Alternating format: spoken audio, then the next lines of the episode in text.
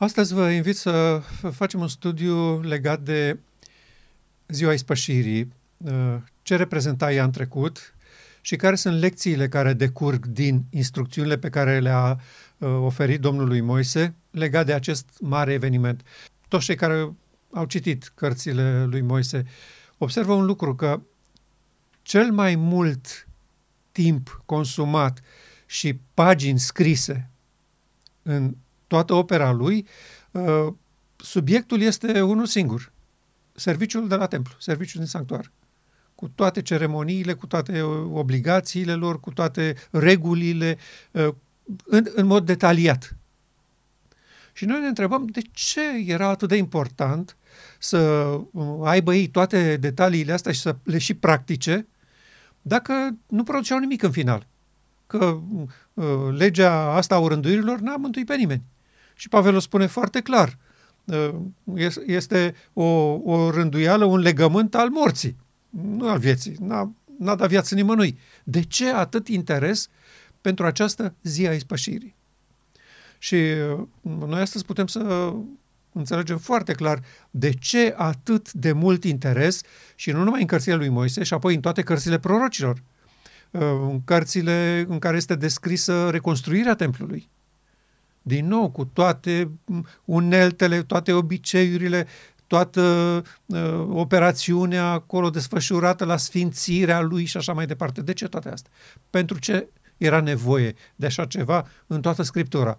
Uh, cei mai mulți cititori din generația noastră absolut se plictisesc uh, cu Vechiul Testament și nici nu-l bagă în seamă. Uh, citesc Noul Testament, ca și când lucrurile de acolo nu sunt importante. Uh, și au dreptate dacă uh, religia este asta, uh, dacă crezi că Hristos te-a mântuit pe cruce când a murit, totul e ok. Lucrurile acelea au fost scrise pentru învățătura noastră. Și ele au legătură și din ele putem uh, extrage noi detaliile care zugrăvesc un eveniment care n-a avut loc și care ne privește personal și uh, de, de care trebuie să ținem cont. Și eu spun că uh, informațiile pe care le găsim uh, în cărțile lui Moise legate de ziua ispășirii fac o descriere perfectă a manierei în care trebuie să se găsească și să acționeze poporul când Dumnezeu va trece la această zi a ispășirii în realitate, în lucrarea lui Hristos de dincolo de perdea, în Marea Zi a Ispășirii.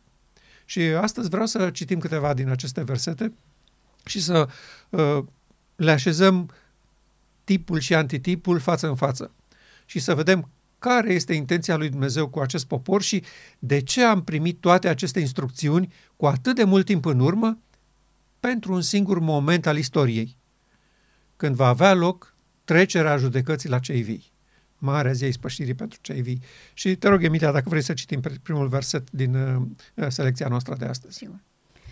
Domnul a vorbit lui Moise și a zis, În ziua a 10 a acestei a șaptea luni va fi ziua ispășirii, atunci să aveți o adunare sfântă, să vă smeriți sufletele și să aduceți Domnului jerfe mistuite de foc. Eu înțeleg așa de aici. Trebuie să ai sufletul smerit, adică să îți recunoști starea de păcătoșenie, despărțit de Dumnezeu. Jerfa mistuită de foc este trupul nostru, ca un tot, trup și minte, pe care îl mistuie Duhul Sfânt. A mistui, adică a arde, înseamnă a șterge vechiul sistem de operare. Legea păcatului și a morții, cum este ea denumită în Scriptură. Și a instala noul sistem de operare, Duhul Sfânt, în trupul nostru.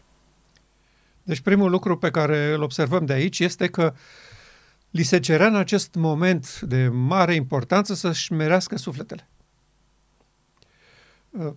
Asta nu e o acțiune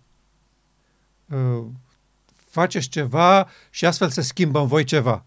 Nu, aștept de la voi o atitudine de umilință. Nu sunteți capabili să faceți această schimbare singuri. Recunoașteți-o. Veniți cu această atitudine la Marea Zei Spășirii că este o operațiune produsă de Marele Preot. Nu este o acțiune a voastră. Și asta este prima subliniere pe care aș dori să, să o facem. La, în acest mare moment al tuturor veacurilor, Dumnezeu așteaptă de la voi puțină umilință și recunoaștere, nu neapărat uh, umilința aia uh, uh, nefolositoare. Formală. Uh, exact. Stai cu capul în jos și îți faci cruce când treci pe fața bisericii. Nu. Uh, umilința aceea a înțelegerii stării la odiceene. Ești ticălos, nenorocit, sărac, corp și gol. Și tu nu știi. Nu știu. În sfârșit vine știința, da? Duhul Sfânt ne convinge de păcat, de prihănire și judecată și cu această atitudine venim și spunem, recunoaștem, Doamne, că nu avem nici aur, nici haină, nici doctorie. Aceasta se așteaptă în marea zi a ispășirii. Să citim versetul următor. Să nu faceți nicio lucrare în ziua aceea, căci este ziua ispășirii, când trebuie făcută ispășire pentru voi înaintea Domnului Dumnezeului vostru. Observi? Trebuie făcută ispășire pentru voi. Nu vă faceți Nu voi. faceți voi. Așa? Nici eu. Și apoi, în ziua aceea, să nu faceți nicio lucrare. Da. Clar, să nu facem nicio lucrare pentru că este lucrarea lui Dumnezeu și nu este lucrarea noastră. Păi, Spune că trebuie făcută ispășire, adică punerea la oaltă a celor două naturi diferite, respectiv natura omenească și natura dumnezeiască. Ispășirea trebuie făcută pentru noi, nu spune că facem noi ispășire sau altceva. Da. Uh, și este așa o, o poruncă foarte sănătoasă uh, cu expresia asta. Să nu faceți nicio lucrare în ziua aceea. Adică, prieteni, pentru ziua aceea și în momentul acela nu aveți nimic de făcut. De asta spun eu, totul este gata, poftiți la nuntă. Voi nu aveți nimic de făcut, eu nu mai trebuie să fac nimic până în ziua aia. Vreau să veniți, vă aștept să veniți la această mare zi a ispășirii. Noi nu ne-am întrebat niciodată și ce se întâmpla dacă ei nu veneau. Poporul zicea, băi, ne-am plictisit de atâtea ceremonii, seci, reci, că după ce trece ziua asta a ispășirii, tot aia suntem. Nu suntem schimbați cu nimic. Nu mai venim. Nu înseamnă că e nefolositoare, nu ne folosești la nimic, la revedere, nu mai venim. A doua zi erau cu animalul de jertfă la templu, pentru că deja comiteau păcatul. Da, exact, exact. Uh, repetarea lor a arătat tocmai lucrul ăsta și Pavel spune, uh, ca o mustrare le spune Domnul lucrul ăsta, voi scrie legea mea în mintea și inima voastră, că sistemul ăsta nu este decât o umbră despre realitate. Da? Este, este antitipul unei realități. Și voi nu ați vrut să înțelegeți, v-am trimis permanent pe robii mei prorocii să vă explice că ce v-am dat eu aici este o, o învățătură intuitivă. Este o pildă, este o parabolă, nu este realitatea. Nu făcând aceste lucruri, voi ați câștigat uh, statut în fața lui Dumnezeu.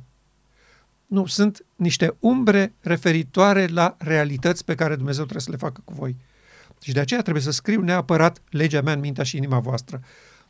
Iar poporul nostru ar prefera astăzi, și cred că uh, unii dintre ei și o fac, ar prefera să instaureze din nou sistemul ceremonial cu templu, cu jertfele, cu sanctuarul, decât să accepte această invitație la nuntă în care nu ai nimic de făcut. Le plac mai mult formele, Da. pentru că asta le prelungește statutul de pastor pe care l-au, Da, și uh, este privilegiile. plăcut inimii, inimii firești. Uh, Îl mulțumim pe Dumnezeu și îi uh, închidem gura cu uh, ceremonii, cu sisteme, cu cântece, cu... O schemă de, o listă cu așa trebuie, asta avem de făcut, o listă de sarcini, Da, exact. sarcini de lucru. Da, exact. Bun, să citim versetul următor. Oricine nu se va smeri în ziua aceea, va fi nimicit din poporul lui. Cine nu își înțelege și acceptă starea de ființă despărțită de Duhul Sfânt, va fi nimicit, șters, scos din poporul dreptilor. O avertizare așa ca pentru copii mici. Veți fi nimiciți. Uh, Care este realitatea pentru timpul nostru? Nu vă omoară nimeni. Despărțiți de mine, muriți. Nu puteți face nimic. Vă prăpădiți. Nu vine cineva să... Sigur că limbajul vremilor ăsta a fost. Așa a trebuit să le vorbească. La cât de sălbatici erau. Dar astăzi realitatea demonstrată și de Hristos și apoi de toată lumina care a venit despre caracterul lui Dumnezeu Uh, realitatea acestui verset din, uh, uh, versetul din 23 cu 29 este aceasta. În momentul în care nu îmi permiteți să vă vindec de boala păcatului, veți muri de ea. Nu există leac în mâna voastră. Nu există soluție omenească la această nebunie care este despărțirea de sursa vieții. Îmi permiteți să refac legătura la sursa vieții, veți trăi.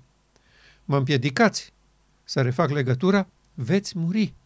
Și oricine, adică aici nu există uh, unii mai evlavioși, mai spirituali, mai băieți de treabă, care l-au slujit pe Dumnezeu toată viața lor. Auzeam uh, din gura unora, o să țină Dumnezeu cont și de cât ce am făcut eu pentru cauza lui. Uh, era un frate pastor care uh, mersese în comunitățile pe care le avea din district pe jos, nu exista autobuze, nu avea bicicletă omul în perioada aia de, de grea povară comunistă. Omul se ducea 30-40 de kilometri pe jos până în comunitățile lor. Sacrificii mari și așa mai departe, uh, bani puțini, sărăcie lucie în comunitățile respective în acea perioadă. Și la bătrânețe el spunea, e, o să țină Dumnezeu cont și de ce am făcut eu. Nu, oricine, indiferent ce ar fi făcut, uh, cât de mult s-a sacrificat, puteți să vă și dați trupurile să fie arse pe rug. Dacă nu sunteți reconectați la sursa vieții, sunteți morți. Asta vreau să spun aici, versetul acesta din umbră. Bun, să urmărim versetul următor. Te rog, dacă vrei să citești, Emilia. Pe oricine va face în ziua aceea vreo lucrare oarecare, îl voi nimici din mijlocul poporului lui. Să nu faceți nicio lucrare atunci. Aceasta este o lege veșnică pentru urmașii voștri în toate locurile în care veți locui. Foarte clar. Nici o lucrare a noastră. Ispășirea o face Dumnezeu prin Duhul Sfânt, după modelul Hristos. Cine face el însuși o lucrare, va fi nimicit, scos, șters de mijlocul poporului. Da, uh, uimitor, dar uh, noi astăzi nu ținem cont că lucrurile acestea au fost scrise pentru realitate. Noi considerăm că ele erau valabile doar pentru umbră. Atunci funcționa asta. Atunci n-aveau voie să facă nicio lucrare. Nu, acestea au fost scrise pentru realitate. Și realitatea este în fața noastră. Iar Domnul a spus cât se poate declar. Nu aștept nimic de la voi. Și uh, cu cât vă zbateți mai mult să faceți vreo lucrare, cu atât negați lucrarea mea mai mult. Și eu constat asta la teologii adventiști de astăzi și ceilalți, evident, dar în special la teologii adventiști. Uh, cu disperare se prind de această mentalitate despre pregătirea pentru sigilare. Tu trebuie să biruiești orice păcat, tu trebuie să faci eforturi zilnic să scapi de ispite, de păcate, de uh, înclinații, gânduri, vorbe urâte și în momentul când Domnul constată că tu le-ai biruit pe toate, atunci va așeza sigiliul lui pe fruntea ta. Săptămâni de evangelizare, rugăciune, multă, la anumite ore. Da. Da. A, asta, asta este o mulțime, o listă întreagă de lucrări pe care trebuie să le faci ca să ajungi la această situație. Exact. Ori Domnul spune în versetul ăsta, sub nicio formă să nu faceți așa ceva. Absolut nimeni nu trebuie să facă ceva anume. Veniți cu umilință, veniți cu smerenie, veniți cu recunoașterea faptului că n-ați moștenit decât minciuni, că n-ați primit aur, haină și doctorie la botez așa cum ați visat și cum vi s-a predicat și cum ați sperat și eu vă voi curăți și vă voi vindeca. Pe mine m-a uimit și m-a, m-a entuziasmat în același timp descrierea explicită din Ezechiel 36, după ce Domnul face așa declarație și neamurile vor cunoaște că eu sunt Domnul când voi fi sfințit în voi sub ochii lor. Și apoi urmează pe puncte ce va face. Formidabilă descriere în care nu este loc pentru intervenție umană sub nicio formă. Acolo nu este nimic de făcut. La sfârșit, ă, ă, spune Domnul, și atunci, după ce voi face toate aceste lucruri, vă va fi scârbă de voi înșivă. De toată această perioadă când ați crezut și ați uh, făcut toate eforturile să reparați voi stricăciunea produsă de despărțirea din Eden. Prieten, despărțirea din Eden nu are decât un leac, nunta mielului din Apocalips 19. Nu există altă soluție pentru nebunia aceasta a deconectării de la sursa vieții. Este ca și cum uh, ai, ai pune uh, biciu pe un, pe un bec să lumineze când el este scos din priză, când este tăiat de la curent. Tu îi ții predici, îl ameninți, îl constrângi, îi citești declarații, misiunea ta e să luminezi, tu ai fost făcut, becule, să faci lumină în casa asta tu, și firele sunt tăiate. Becul nu are nevoie de predici. Becul nu are nevoie de sfaturi prețioase.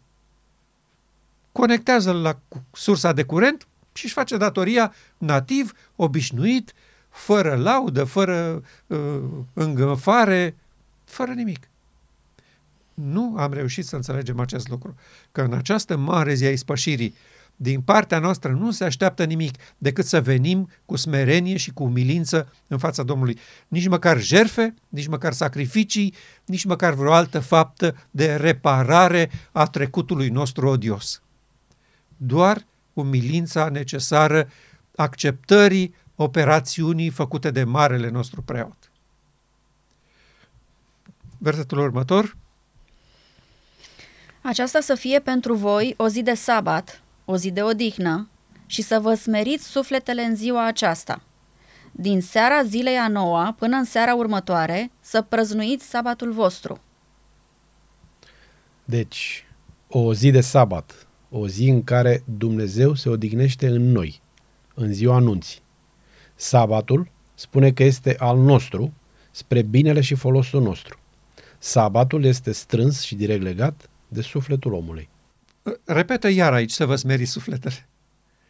Domnul știa foarte bine cum o să arate inima generației finale atunci când se va auzi din nou strigarea totul este gata, poftiți la nuntă și iată mirele și țin întâmpinare.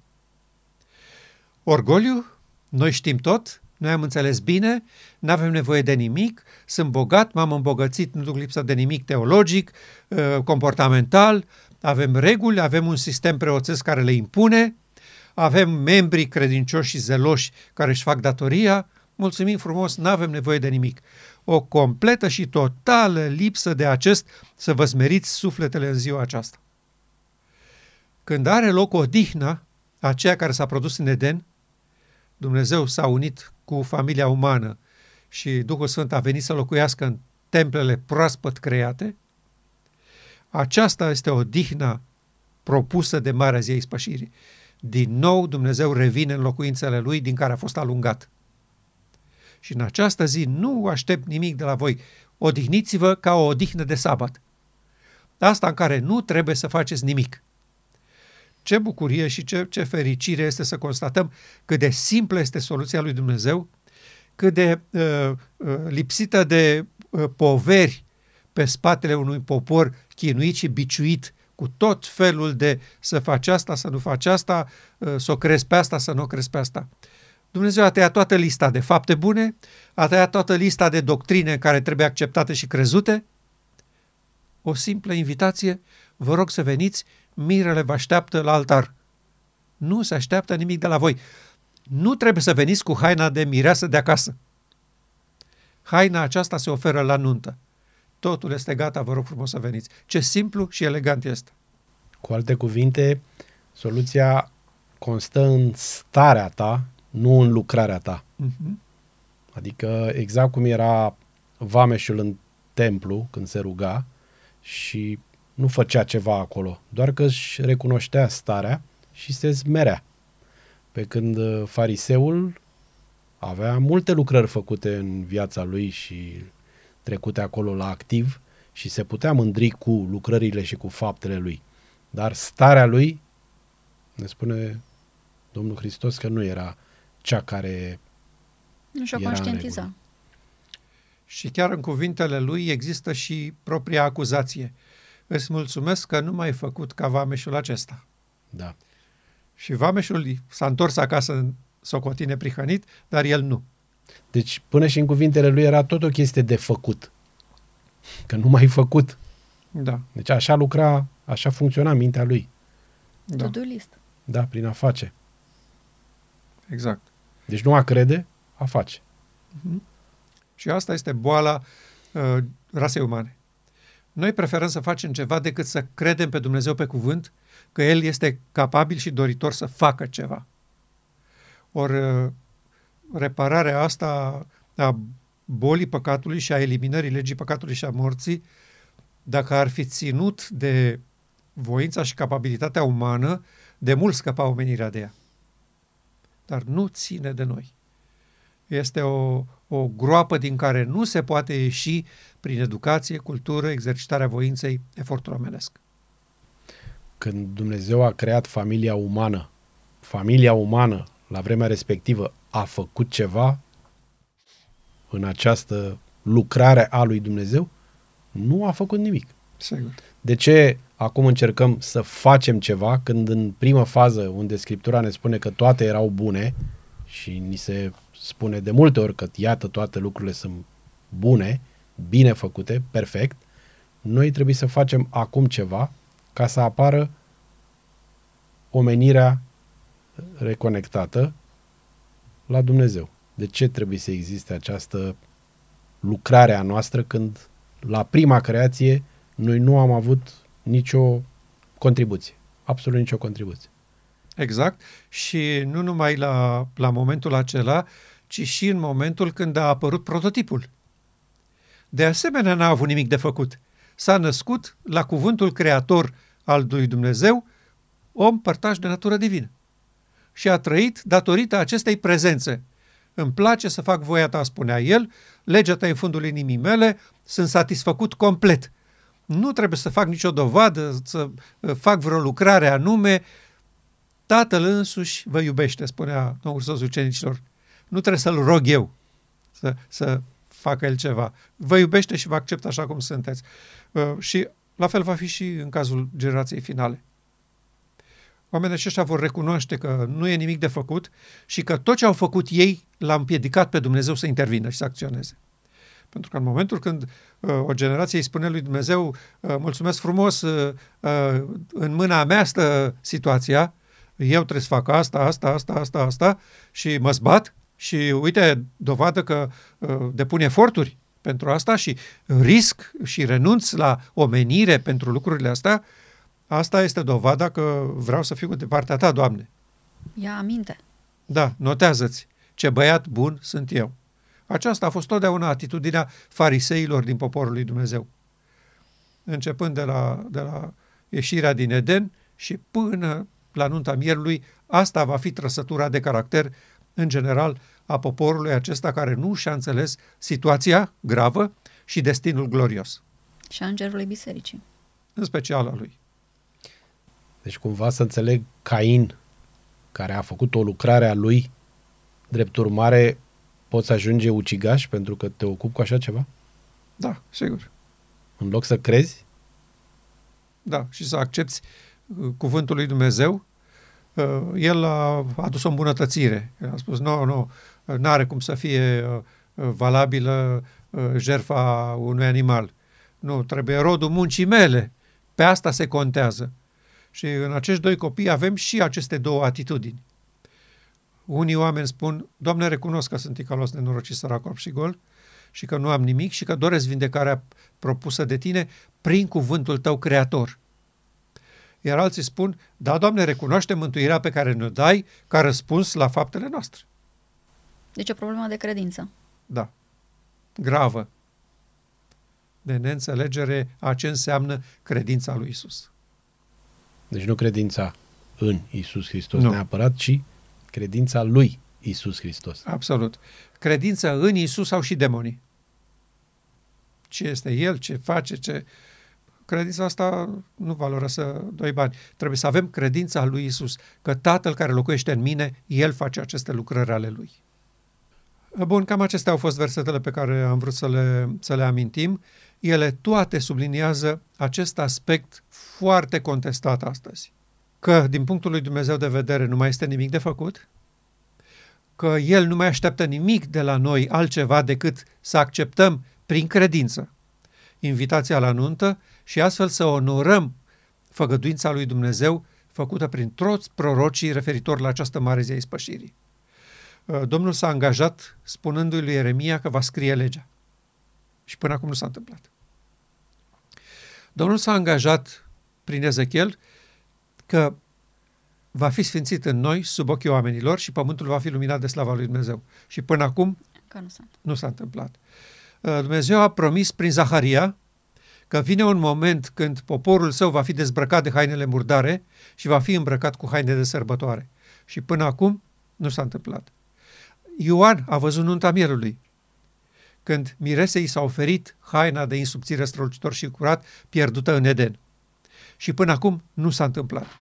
Dumnezeu i-a descoperit lui Ioan că nunta mielului cu siguranță va avea loc momentul în care miresei îi se va oferi haina de insubțire strălucitor și curat pierdută în Eden. Și până acum nu s-a întâmplat. Și toate aceste făgăduințe făcute de Dumnezeu depind de un popor care înțelege destinul la care a fost chemat, care înțelege că doar omenescul unit cu divinul este soluția și calea consacrată de pașii lui Hristos dincolo de perdeaua dinăuntru templului și vor veni cu bucurie în acest moment crucial al cazului lui Dumnezeu în proces. Acuzatorii lui continuă să spună soluțiile tale nu funcționează pe planeta noastră, oamenii nu cred în ele și de aceea nici nu vin. Ei sunt de acord cu soluțiile pe care eu le propun și pe care le-au testat de ani de zile. Se bucură să trăiască o perioadă de 60, 70, 80 de ani aici, liniștiți, decât să riște să vină la ceea ce le propui tu. Și în acest mod, guvernarea lui Dumnezeu este în criză, așa cum spunea Ellen White, și noi constatăm că guvernarea opusă lui înflorește pe planeta Pământ și continuă rebeliunea împotriva lui Dumnezeu.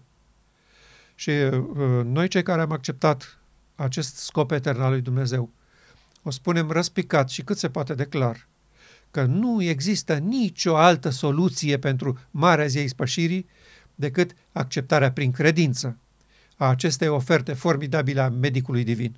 Am să scot inima voastră de piatră, prin cuvântul meu creator instalez o inimă de carne și voi așeza în ea Duhul meu cel Sfânt. Pentru asta trăim, pentru asta sperăm și în asta ne-am așezat toată viața noastră. Invitația noastră este pentru toți din poporul lui care au respect pentru onoarea lui Dumnezeu în această finală criză, să răspundă aceste invitații pe care el o face. Totul este gata, poftiți la nuntă.